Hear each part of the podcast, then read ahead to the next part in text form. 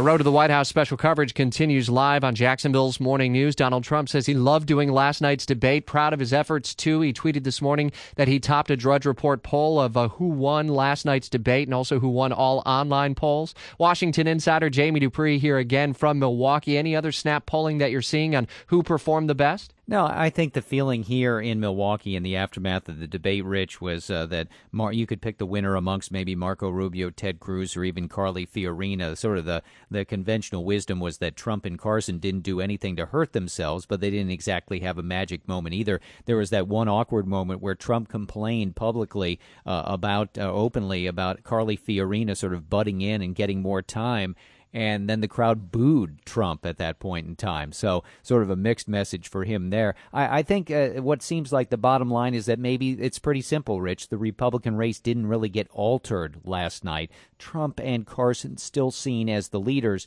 with Rubio and Cruz next in that race. Is Jeb Bush's campaign perhaps maybe a little bit more on track after last night's performance? I don't know that I'd say on track, but it's not going into the ditch. I think is the there was a lot of uh, I, I, think that people were ready to say, you know what, uh, Jeb is done. If he had gone after Marco Rubio again and it didn't work, but that he never did that last night. Instead, Jeb Bush stayed focused on message against Hillary Clinton and the Democrats. He had a couple of good exchanges, sort of uh, on commander in chief type things. Really got the best of Donald Trump on the issue of Syria and Russia and so I, the the Bush aides afterward were very upbeat. Now does this mean that everything is turning around? No, it doesn't mean that, but I think they do deserve to feel a little better about things today. Yeah, there was talk about ISIS and the threat posed. Marco Rubio calling Rand Paul an isolationist. I know that Rand is a committed isolationist. I'm not. I believe the world is a stronger and a better place when the United States is the strongest military power in the world. Marco, Jamie, those two mixed it up a little bit, and, and you said uh, earlier this hour that it seems like Ted Cruz may be preparing things like moderate lane as uh, kind of a talking point going forward as attention turns to Rubio. Yeah, I think more and more that he is looking at Rubio as sort of his likely, the really the one who's going to battle him the most for maybe for the GOP nomination. Cruz setting up maybe an attack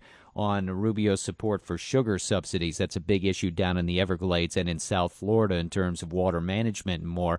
Uh, also, as you mentioned, uh, Cruz last night in the post-game interviews kept referring to Rubio as being in the moderate lane of the Republican Party, casting Rubio again and again as a moderate, not as a conservative. So we'll see. For now, Cruz and Rubio still in that second group behind Trump and Carson. Looking forward to having you in Jacksonville on Saturday with Neal Boortz and Herman Cain. Herman said earlier this hour that you're going to have to kind of play uh, uh, referee between those two because they don't see eye to eye on a lot of these candidates in the race for the White House. You ready for it?